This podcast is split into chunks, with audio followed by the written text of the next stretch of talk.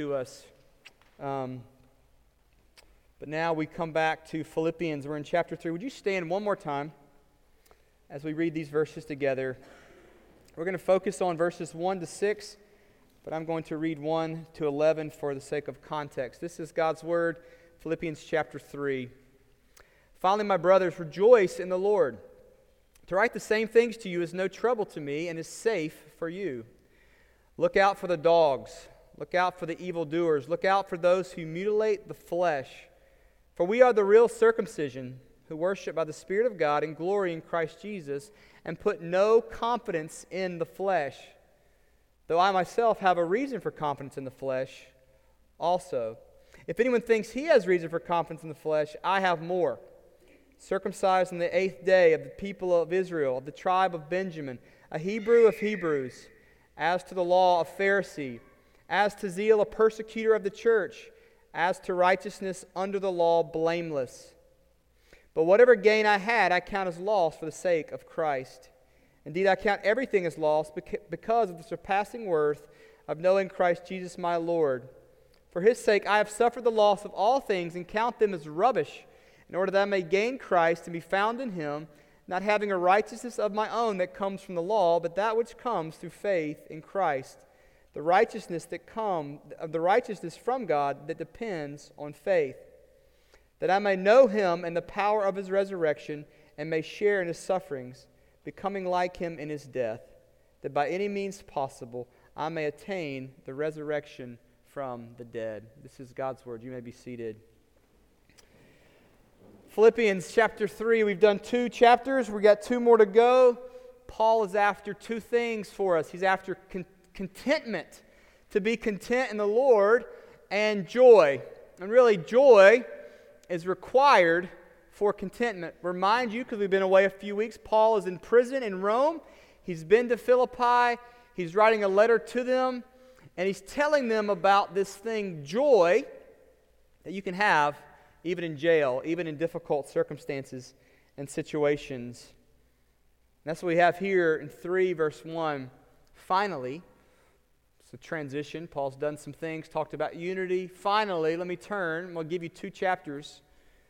Remind you of joy. He says, Rejoice in the Lord. Celebrate, have joy in the Lord. Isn't that interesting? Paul has to tell them to have joy. Paul has to tell us to have joy. We don't just have joy, he actually commands us hey, you guys, I want you to rejoice. Have joy in the Lord. Why does he have to command it? Because it doesn't come very easy. Happiness does, some level, but joy doesn't. C.S. Lewis says, Joy is the serious business of heaven. Joy is serious. S.D. Gordon says this Joy is distinctly a Christian word and a Christian thing. It is the reverse of happiness. Happiness is the result of what happens of an agreeable sort. Something goes your way, you're happy. Something doesn't go your way, you're unhappy. But joy has its springs deep down inside, and that spring never runs dry no matter what happens. Only Jesus gives that joy. He had joy singing its music within, even under the shadow of the cross. Joy is hard fought. Um, Jesus at the cross, do you remember Hebrews says? It was for the joy set before him that he endured the cross. The worst thing, the event, the crucifying of Jesus, he had joy. He found a deep place below the happiness line here, down here, deep, settled within him, where it could not be touched by circumstance and even his own painful death. And he's saying I'm in Philippi, Paul's saying, I'm in Philippi experiencing very difficult things. And I'm writing to you, young church, young church plant in Philippi, and I want you to know there's a place below happiness. It's called joy. And it's in the Lord.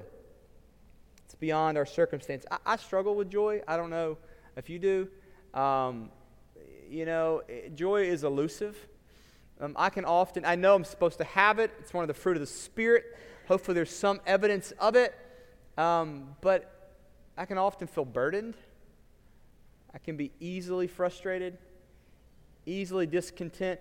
Small things happen in my day that don't go, and I'm just frustrated. I'm grumpy. Anybody else grumpy? I'm grumpy, right? And and and so it, it's hard. It, it's difficult. We, we know it. it. If we think, but but we struggle. And joy is elusive. And I want to ask tonight, why is that? Paul's going to give us one reason in the first couple chapters of chapter 3. Um, there's a threat to joy. So we're going to look at what the threat to joy is, and then we're going to look at what's the solution to that threat.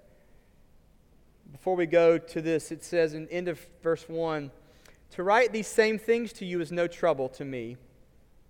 In other words, I've already told you this, but I'm going to tell you again. I'm going to repeat it because you need to hear it, right? That's true of church. That's why we worship. We, we have confession. That's why we hear the word. That's why we have the Lord's Supper. We need things repeated. We need to, to ground ourselves because we tend to forget and we lose track. So Paul says, Listen, I've told you about rejoicing.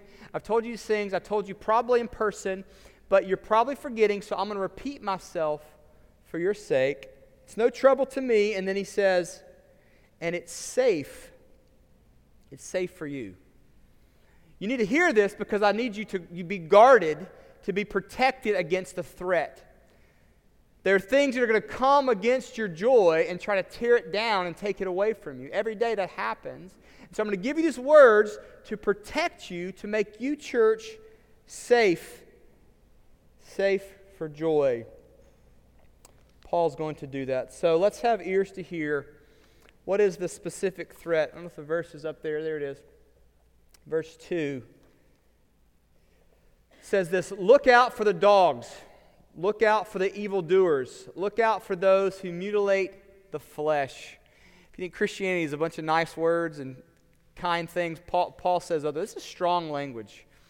Look out. It's a, it's a warning. It's the same verb three times. Look out, watch out, warning. Something's going to come against this command to rejoice in the Lord. What is that?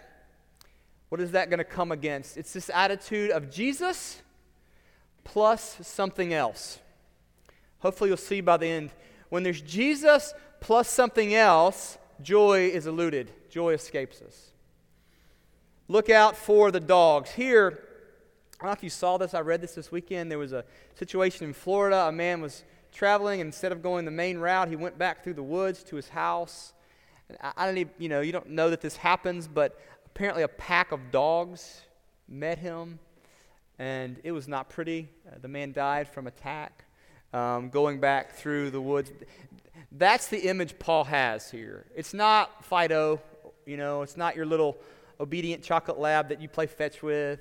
It's not cuddly and fluffy. It's the idea uh, in the first century, uh, dogs were uh, disease carrying packs that ran a loose. They were uncontrollable. They were dangerous. They did great harm. And so Paul says, Watch out for the dogs.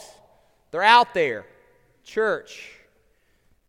It's like a pack of wolves that would do destruction. The, there is intense irony here. Do you know who in Scripture is often called dogs? It's Gentiles, it's, non Jewish persons. So Jews insult the Gentiles because they call them dogs. Dogs are unclean, they're outside the covenant community of, of, of, God. And so the Jews call Gentiles you dogs. But now Paul is telling the Gentiles that there's this other group to call dogs. And guess what? They're mostly Jewish, they're mostly made up of Jews. He's reversing it. How do we know that? How do we know who the dogs are? Look at the third warning. It says, Look out for those who mutilate the flesh. So, who, who, are these, who are these people to watch out for? They're what we call the Judaizers. Um, if you've read Galatians, Paul confronts them a lot. This is what they do. Hopefully, this will catch on to us in a second. This is what they've done. They said, Jesus is great. We believe in Jesus. That's fine. It's great. But to be the real deal, you've got to have Jesus plus obedience to the law. That's the Judaized, that's the Jewish part. You've got the law, you've got Jesus plus the law. So keeping the, uh, the Old Testament uh, dietary laws, keeping the ceremonial laws. Uh, here, if you're male, circumcision. So you come to f- faith in Christ, but you've got to add something to Christ. And so Paul says here, calls them mutilators of the flesh. They prided themselves that they were the circumcised group. They were the true, faithful one.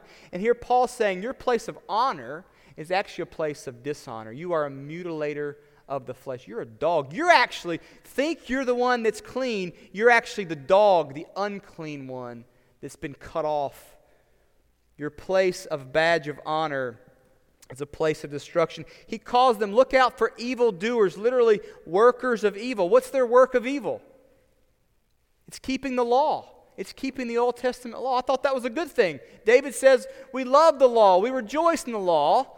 How's he calling law keepers evildoers? It's because they've made law keeping an addition to Christ alone for salvation. So it's Jesus plus obeying the law. And Paul says in this young Gentile church, you're getting along pretty well, you're starting this thing out, but watch out, people are going to come in and they're going to add things. They're going to increase the requirements of what it means to be the true, to be the pure.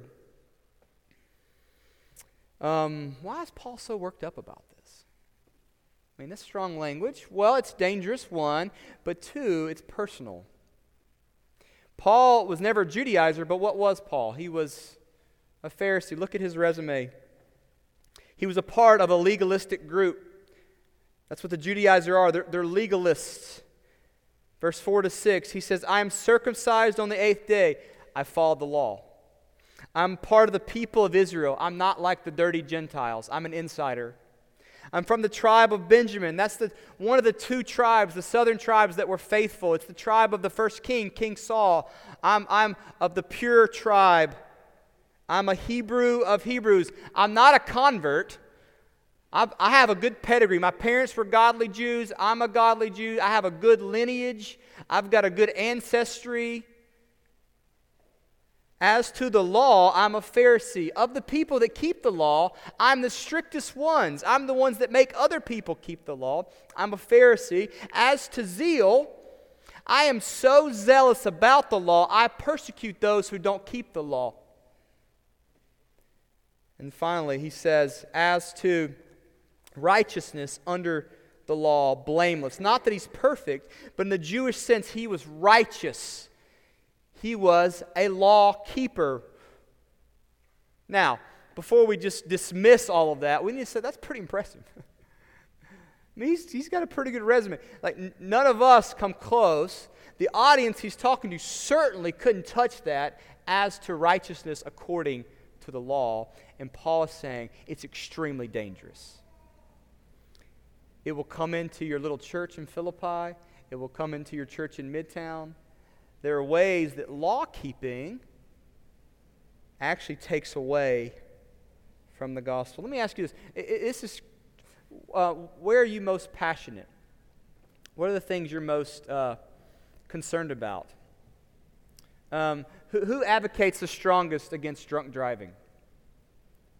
It's people that have what? Experienced the harm of drunk driving. Or who, who's the one that does the, the most, uh, is advocate on certain kind of cancer research, right? It's people that have been impacted by that cancer. Who's the most zealous against cults or false religions or legalistic groups? Is those who've what? They've seen the harm. We, we know those things are bad. We know drunk driving's bad. We know uh, you know, cancer, we, we know. But when you've been impacted, and Paul has been impacted, he said, I've been a part of a group that put, as he says in verse 3, confidence in the flesh, and I know what it does to your faith. I know what it does to your spirituality. And so watch out for the dogs. They're going to come in, and it's going to sound kind of right. The danger of cults, right?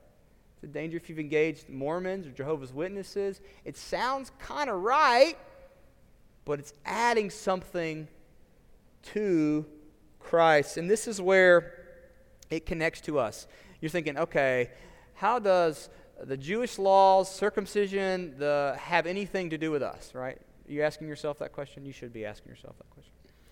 Um, the answer is, into verse 3, Paul says, put no confidence in the flesh. He goes on to say in verse 7, Whatever gain I had, my resume, I count as loss for the sake of Christ. It's not even that it's Christ plus these things, it's that all of these things, I don't count them as just additional things. I actually count them as loss. I actually think all of these things are working against the primary thing, namely Christ alone. Because they tempt me to put my confidence not in Christ, but in the flesh. How does that play out for us? It could be in a religious context, it could be in certain spiritual gifts. Maybe you have to speak in tongues. Maybe if you speak in tongues, you're sort of spiritually higher. Maybe you have certain gifts. Maybe if you get to be the preacher, you're more spiritual.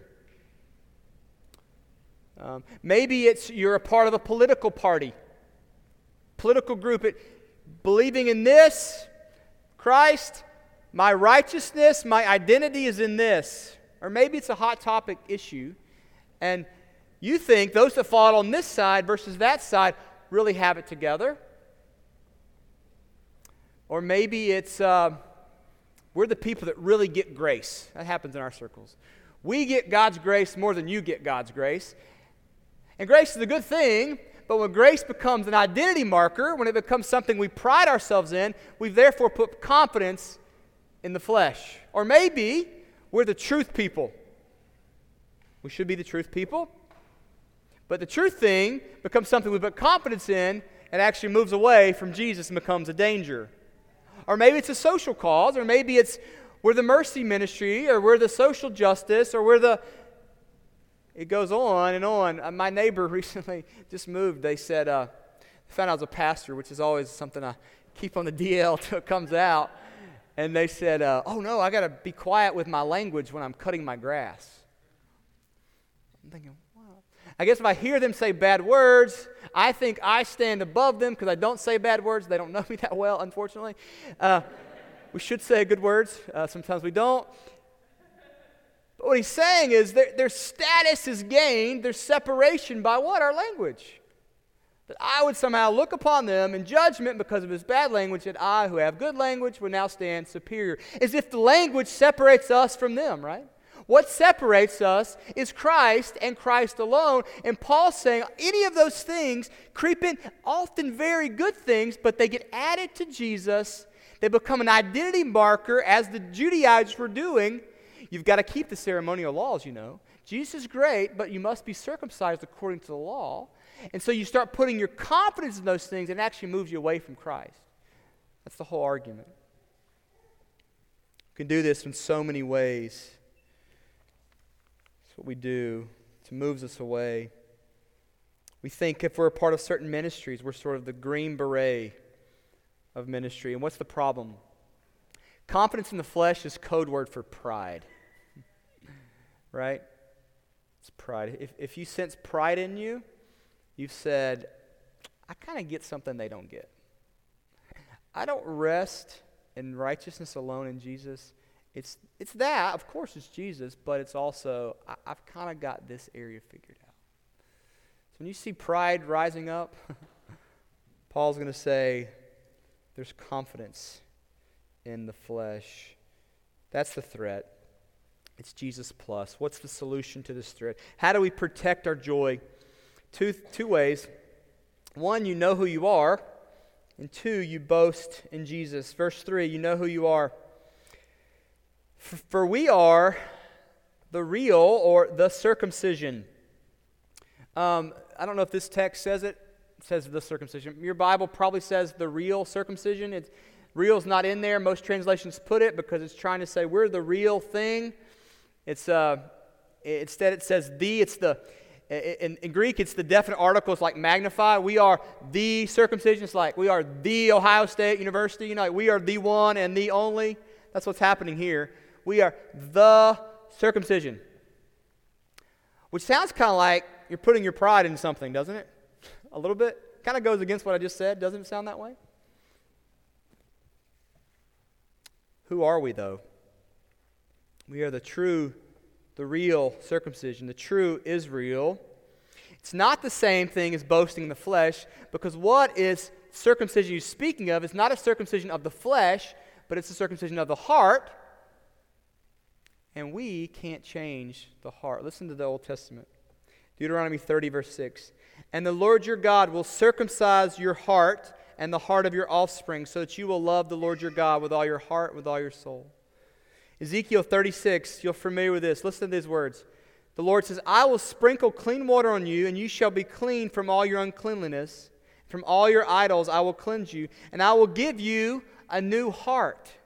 And a new spirit I will put in you. I will remove the heart of stone from your flesh, and I will give you a heart of flesh. I will put my spirit within you and cause you to walk in my statutes and be careful to obey my rules. There's no mutilation of the flesh. It's not something we do, we put confidence in. It's actually what something God has done to us. We're the real circumcision, which means we're the people that God has come and He's changed our hearts. He's rooted out the heart of stone and given us a heart of flesh. He says it here. We are the real circumcision who worship by the Spirit of God. This is not something conjured up. It's not something we're making up. It's not something we do on our own. The difference is not what our hands have done, it's what God has done to us. We are the people that God has done to us. Now, how do we know that? How do we know the Spirit's working in us? Can't everyone say God's working in us? How do we know? People say that all the time. They're putting confidence in the flesh, but they're saying it's the work of the Spirit. How do we know? The second part you boast in Jesus. The solution to confidence in the flesh is boasting in Jesus. It says it here we glory in Christ Jesus. Better translation or a, a, way of translating is we boast in Christ Jesus. I thought boasting was bad. We tell our kids, don't boast, don't brag, right? The, the Bible says that throughout. Paul says, don't brag, don't boast about yourself, don't boast in your knowledge, don't boast in your background. Uh, don't boast in your appearances, outward appearances. Don't boast in law keeping. Don't boast in the flesh. And then he says one other thing we're not to boast in 2 Corinthians. My grace is sufficient for you, for my power is made perfect in weakness, Jesus said. Therefore, Paul says, I will boast all the more gladly in my weaknesses so that the power of Christ may rest upon you. So, what we're saying is, the Judaizers, the mutilators of the flesh, are putting confidence in the flesh, and Paul's saying we're putting confidence in the circumcision, but it's not something we do, it's something that Christ has done to us, and we know that is because now only thing we can boast in is our weaknesses, which points us to Christ. We get to boast, we get to anti boast. We get to boast in what we're not good at. We get to boast in how frail we are and how weak we are and how anxious we are, how worried we are. You can boast, church, in those things. Because then by doing that, people, well, how are you the way you are? It's nothing, it's Christ. It's Christ alone. We boast in our weakness.